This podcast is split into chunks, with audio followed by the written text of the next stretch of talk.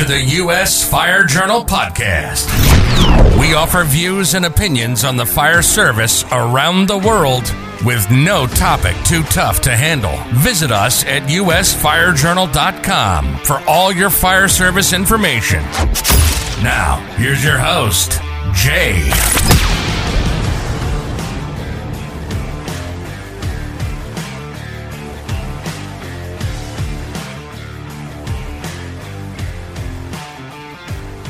Good morning and welcome into the podcast.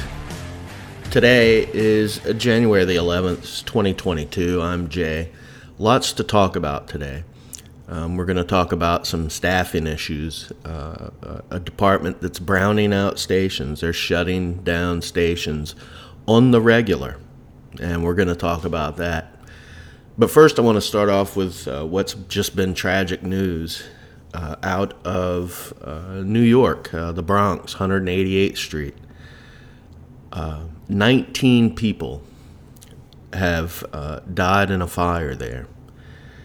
And coming on the heels of the story out of Philadelphia where they lost uh, 12 people, um, you know, these are the types of stories that those of us who were adults in the 80s that that we remember. We remember them frequently all over the country. Uh, the fire death rate, uh, stories of uh, three, four, five people dying in fires, especially children.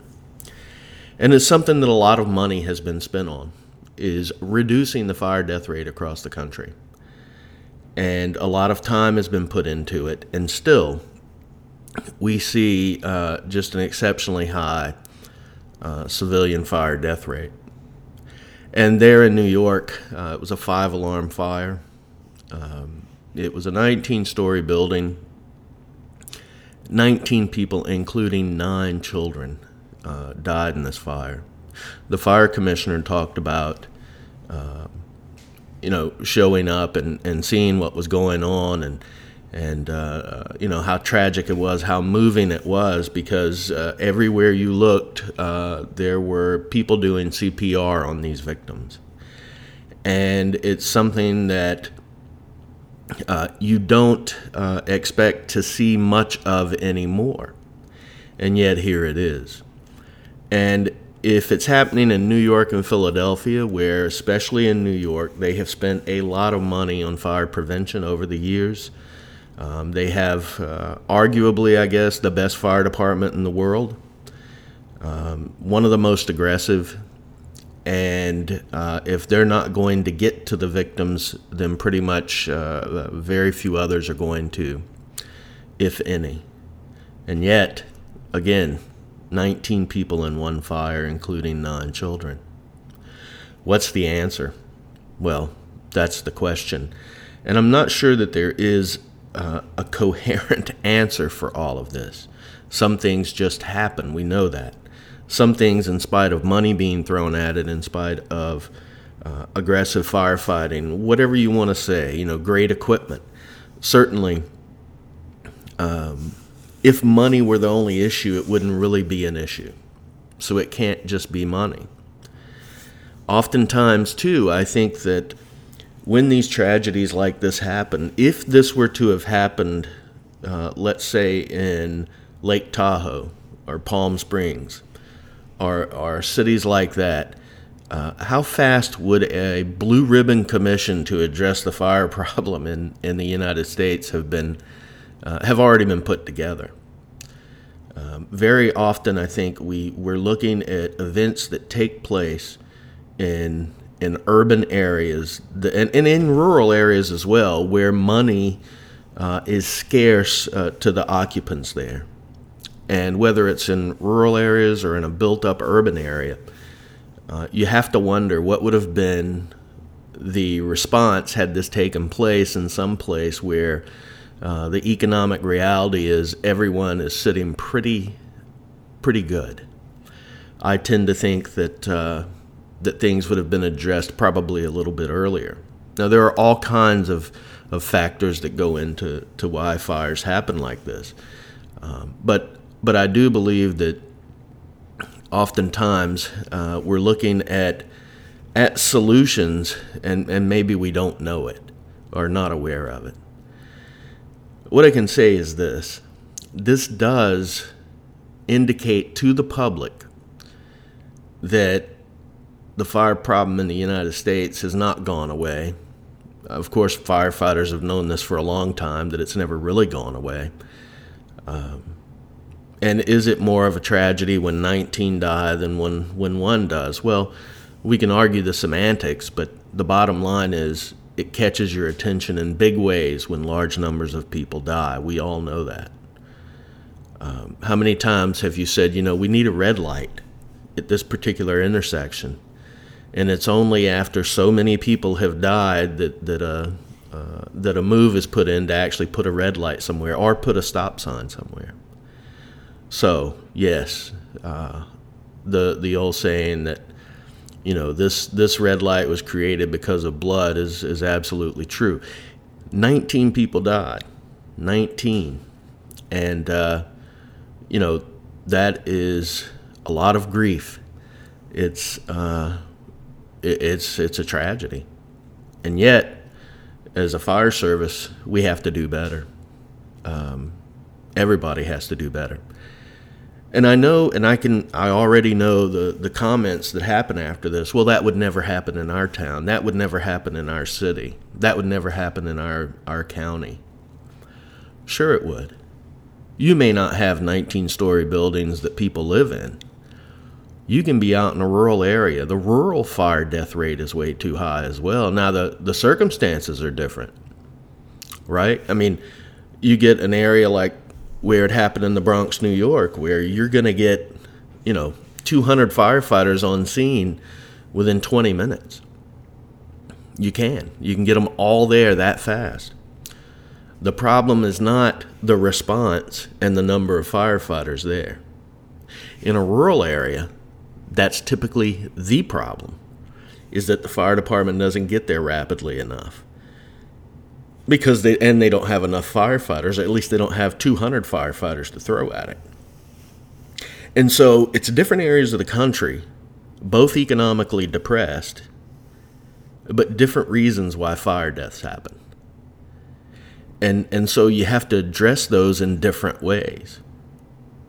And uh, but the problem the the the problem at its root is the same. People are dying in fires in the most technologically advanced nation on earth, the richest nation on earth.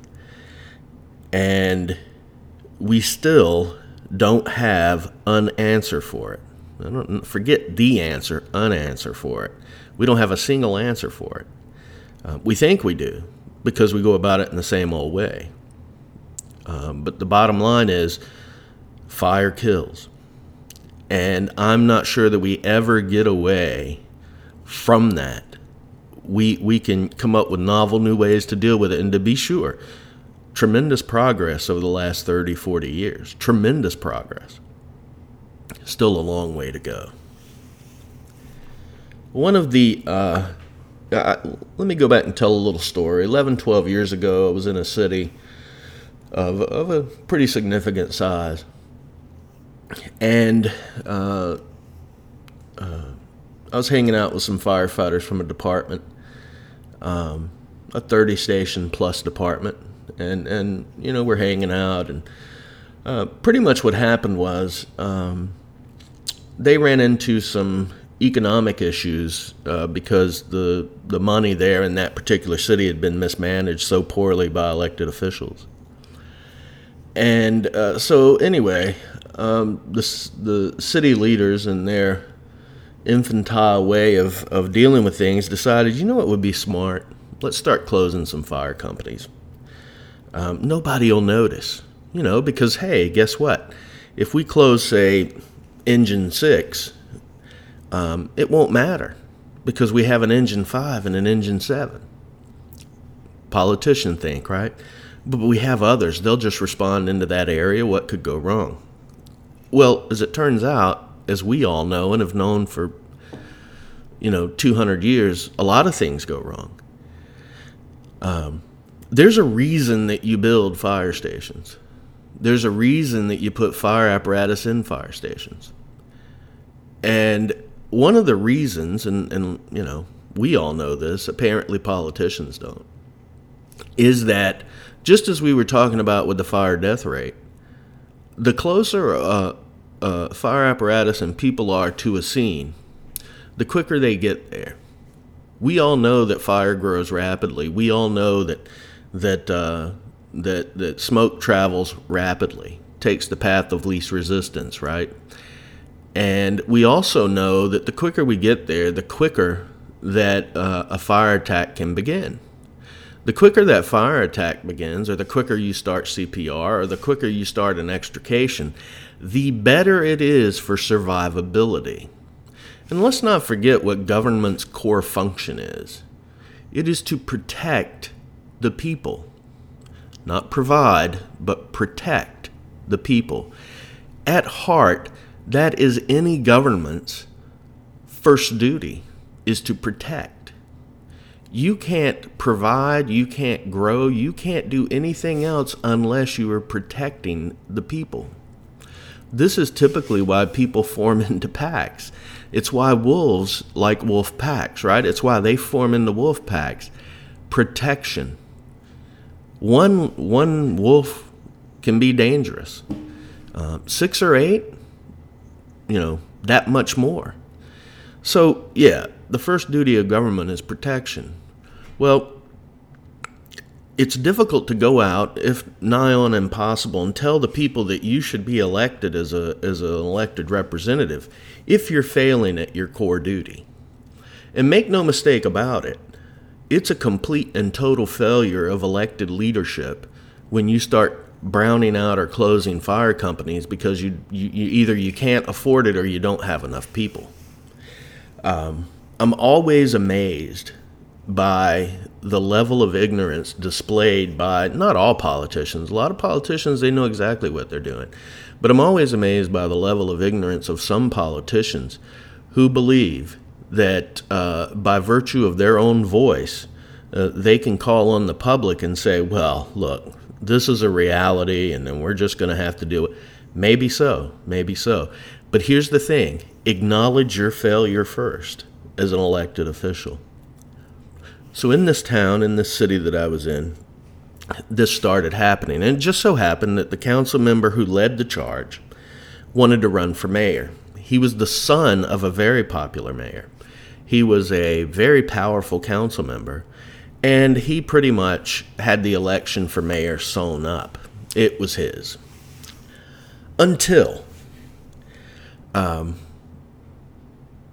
the firefighters decided, you know what? If this guy uh, really thinks that, that the public doesn't care, let's take it to the public and see what happens. Well, they did. Um, I did help some podcasts, writing articles, so on and so forth. But it was the fire department, it was the firefighters.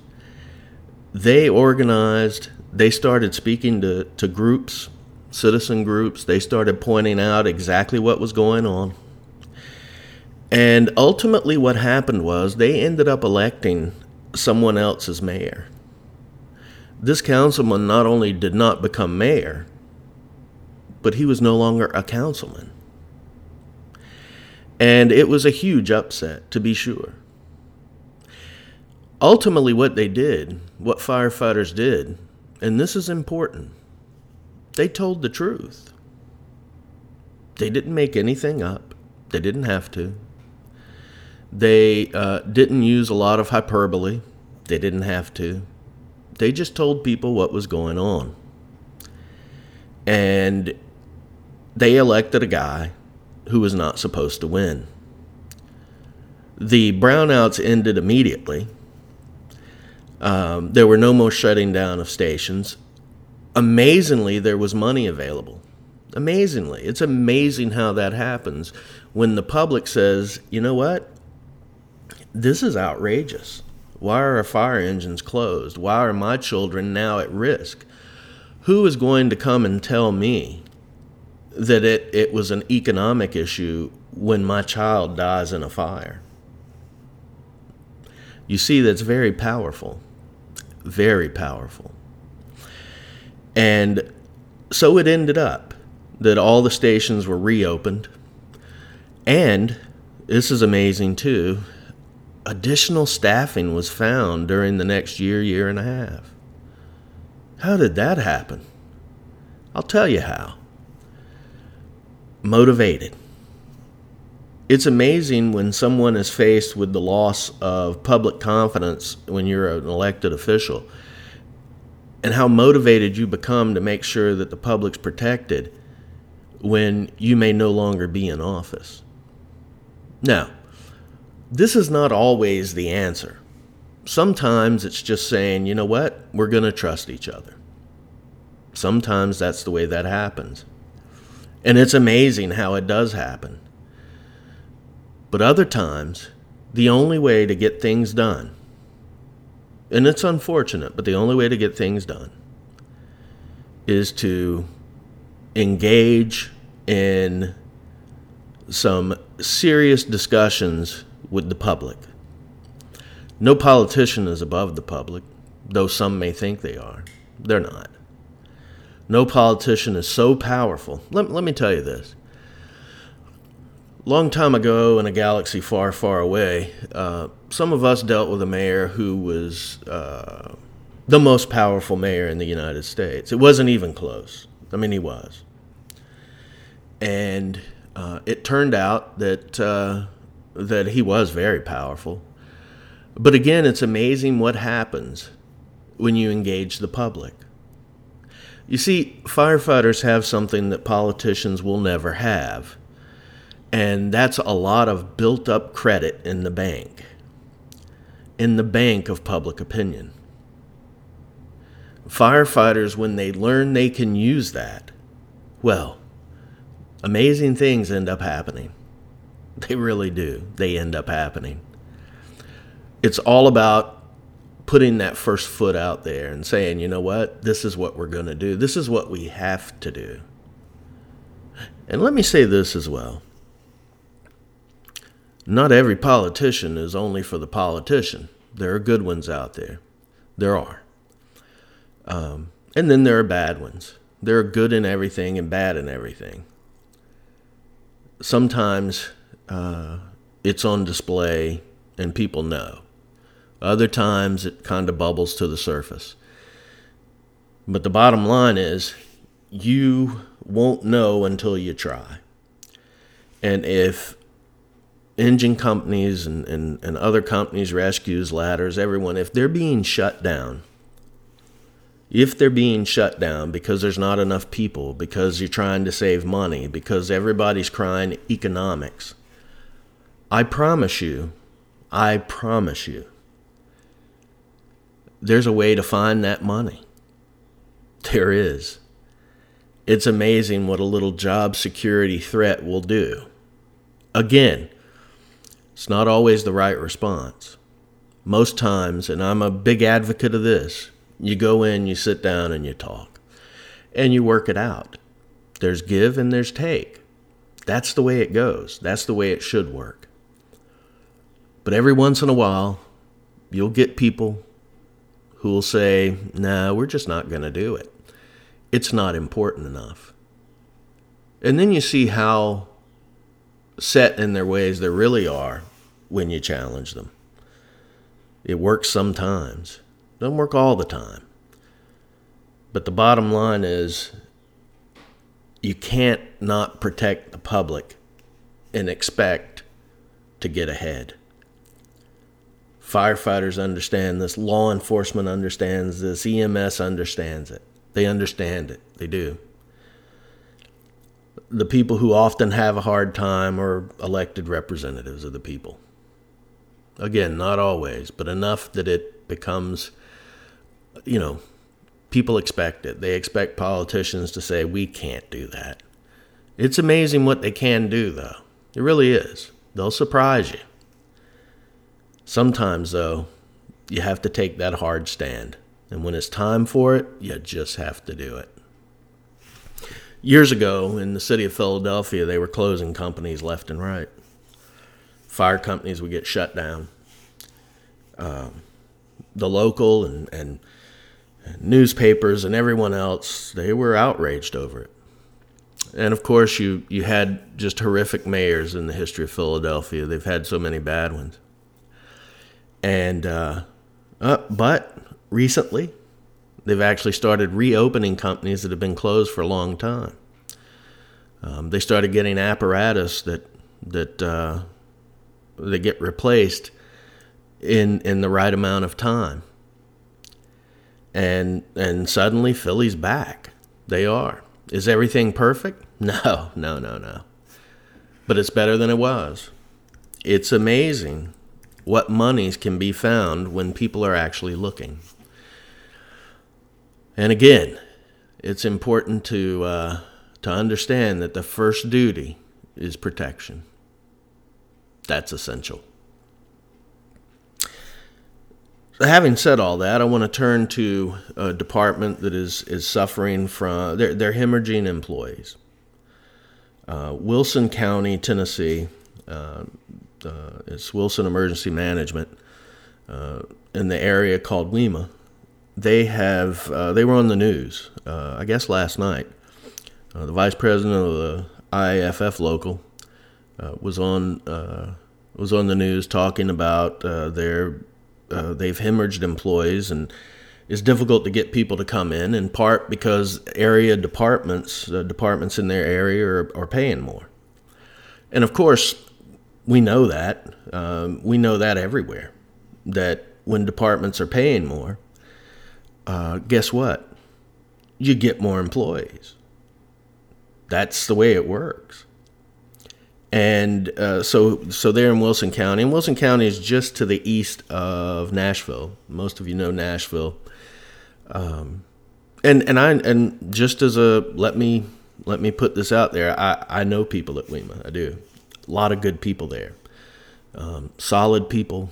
They go in, they do their shift. Uh, they go home, they take care of their families, they're, they're working other jobs, they, they do all the things that firefighters do. And um, so, you know, every department has turnover. Some's turnover is higher than others. That's the way it works too. But here's where it goes off the rails. Um, they are in the process that, that um, over the last few weeks, I think up to a month, maybe more, uh, fire stations are being closed because they don't have the personnel. Now, Here's where it gets a little tricky. If a politician comes out and says, well, you know, we're having to close these down because we don't have enough people, but don't worry, the surrounding stations can cover it. Here's the question If that's so, why did you build that station in the first place? Why? If other stations can cover it and it's not that big of a deal, then why does a city, county, whatever, spend the money to build a fire station? Huh, that's interesting. If it's needed, and that's why fire stations are built, then how can you shut it down for a little while and claim that, that your protection, that the public's protection is not put in jeopardy? Because let's face it, you can't have it both ways. There's only one answer. Either somebody failed in leadership building it, or somebody's failing in leadership by keeping it closed. Also, what you'll hear is sometimes, and I'm not saying this is the case at, at, at, in this particular instance, is well, that station doesn't run a lot of calls. Okay, then why is it open? Why did you build it? Why was there? Uh, why was public money spent to build a fire station? They're not cheap. To purchase fire apparatus, typically not cheap. To put people there, not cheap. If you didn't need it in the first place, and if you needed it, then why is it such a casual decision to say, well, you know what, the people in that particular district, they don't matter at all. They don't. It doesn't matter. Again, that's a question. If the people don't matter, come out and say it. If the people do matter, find a way to get them coverage. Because we all know what happens when a child dies. We all know what happens when somebody's mom or dad, brother or sister, die in a fire, die in an accident, die of a medical condition, and a principal part was played by a lack of coverage. Lawsuits, bad press for a city, bad press for a county, not to mention a loss of life to family and friends. These are not casual decisions. These are decisions that have a tremendous impact on people. And there are only a few people you can hold accountable. And that's the people who make the decisions to not fully fund or to find money in some way, shape, or form to protect people. And, and let me also bring this up. You run a county, you run a city, you have a bunch of departments, right? You got parks, recreation, you have waste management. I mean, you have, you know, just tons of departments. And a lot of leaders, a lot of political leaders like to say that, well, you know, we have to provide for them equally. That's not how the public looks at it. It's not how it is.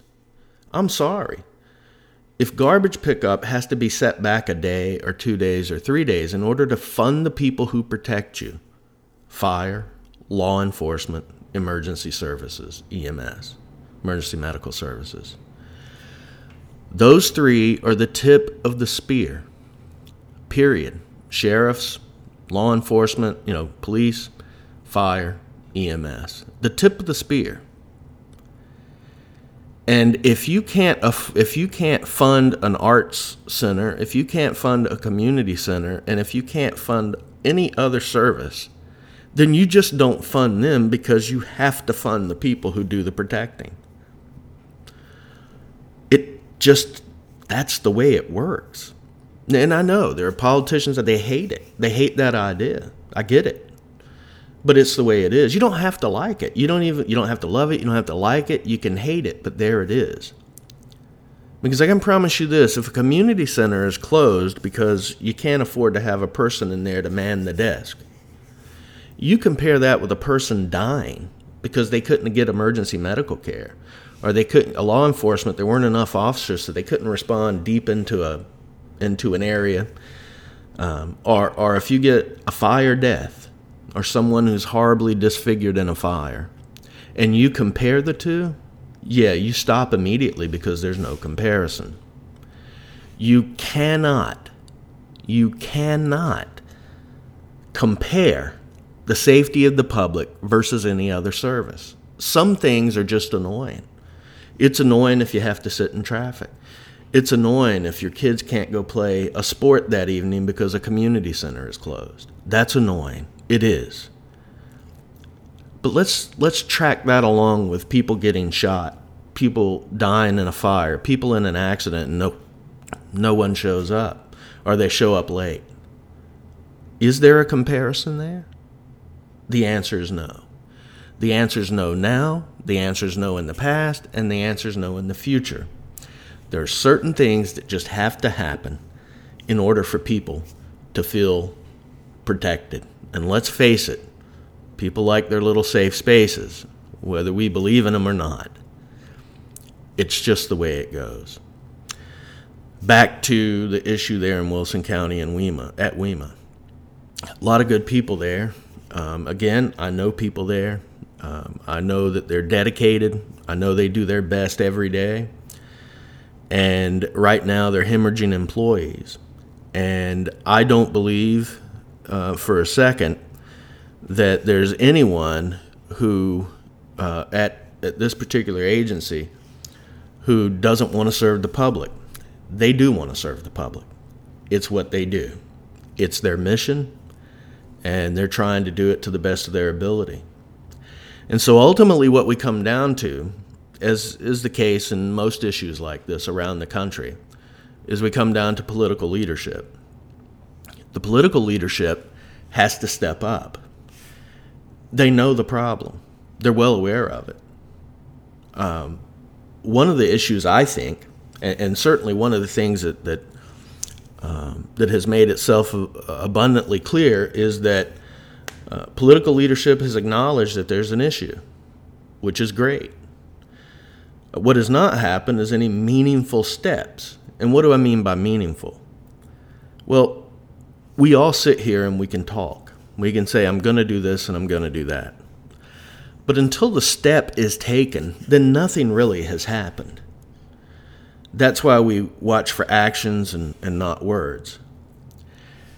So, what's the issue there? Well, pay is a big issue, uh, retention's a big issue. This area of, of the country is rapidly growing, especially in, in the Nashville uh, downtown area and in the surrounding communities. Lots of growth, uh, lots of tax dollars coming in. Lots of things are happening, lots of construction. If you go around that area, let me tell you, you see more cranes out, you see construction happening everywhere. There's not a lack of money. That's not the issue. The issue is the appropriation of money and what it's being appropriated for. Do you appropriate it for these things or do you do it for these things? And there's a hierarchy of needs in every in every city and, and county and state. There is a hierarchy of needs. Sometimes you have to, to take that and you say, okay, this is at the top of the list because it's where it should always be. What do you do for your family? You protect them. That's what that's what the, the mother and father do. They protect the children. As the children get over or get older, they end up protecting the, the mother and father. It's what happens. Protection is a big thing for us as human beings. So if it's a big thing for human individual families, it's certainly a big thing for communities.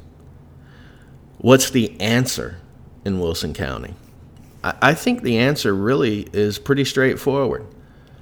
A plan that's that's put out for for public consumption on exactly when and how things will be addressed. What I'm going to do is I'm I'm going to start reaching out now um, to try to find out, hey, where's the money gone? You, you look at things in budgets and, and you try to figure out, okay, where does the money go? Where has it gone in the past? Um, what type of return uh, are cities and counties and towns and states getting on the money they're they're spending? Are things going for for pet projects in certain places, or are they going for the overall good of a particular uh, city or town or county? ultimately, that's kind of the way things go. Um, and I will say this I'm not the only one working on that. I mean, I'm just basically starting. I know I have good relationships with, with uh, a lot of people around the country, including members of the media. And uh, I think it's going to be interesting to see what comes out. Here's what I do know, and I'll say this to anyone. Um, the women and men who, who compose that department, uh, they're doing their jobs. They're showing up every day. They go about their business. In a moment's notice, they're on scene and they're working on your children. They're working on your loved ones. Uh, in a, at a moment's notice, they're stretching lines. They're going inside structures.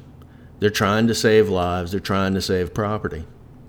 At a moment's notice, they're out on an interstate, they're on a country road, a winding country road, during snow, during tornadoes, all kinds of things.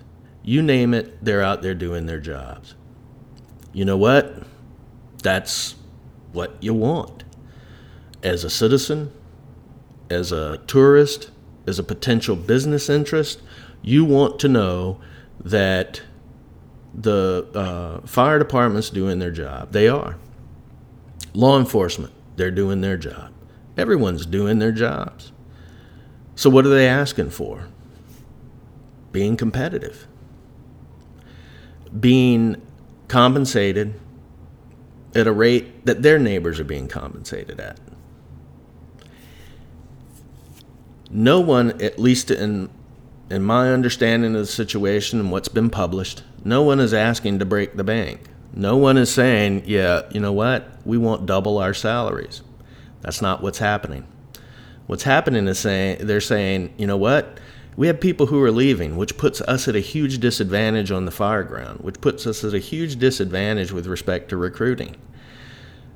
Well, how about take away the disadvantage? Make us competitive. Once you make us competitive, then put us in a situation where we can remain competitive, take care of our families, and let's not forget. Um, people don't like to talk about it right now, but there's inflation. There is. Everything's more expensive. And we're in one of those, you know, two, three year periods that are trigger periods. We don't know what's going to happen economically. We know that right now the market's doing well, and it is, which is a good thing because we have lost a metric ton of money economically. So it's a tough time with respect to that. And when you're in public safety, you know that unless you've inherited five or ten million dollars, you're never more than a few paychecks or even one paycheck away from being in the poorhouse, legitimately in the poorhouse. It is far more difficult to go out and focus on the necessary things you need to focus on to stay alive on a scene if you're worried about whether or not your family's eating. Look, these are harsh times, and it takes tough people to stand up and do it. These people are doing it. They do it at WEMA, they do it at the surrounding departments there. Um, they're also doing it in Philly and New York and Boca Raton, Florida. Uh, they're doing it in LA, Chicago, and every city in between. Tough people doing a tough job, and what they're asking for is to be taken care of by the people they protect. Ultimately, leadership's job, whether it's elected or formed or whatever, leadership's job is to take care of the people that they lead. Otherwise, you have to get different leaders. Otherwise, people's names become mud. That's the way it works. Don't have to like it, but it does have to be done. So ultimately, at the end of the day, who steps up and says, okay, let's fix the issue? And here's the plan. Here's the plan. This is the date it's going to take effect. Because all of these things are important. They are. It's very important. And the bottom line is somebody's child, somebody's mom and dad, somebody's grandparents. Every time a station is closed, every time an engine can't respond, every time an EMS unit can't respond, every time law enforcement can't respond, that person's life's in jeopardy. Ask yourself this if you lived in a community that was impacted like that, and one of your loved ones died because of it, how would you feel? Would you fight? Yeah, you would. That's going to do it for today. We'll be back tomorrow. Until then, everyone stay safe.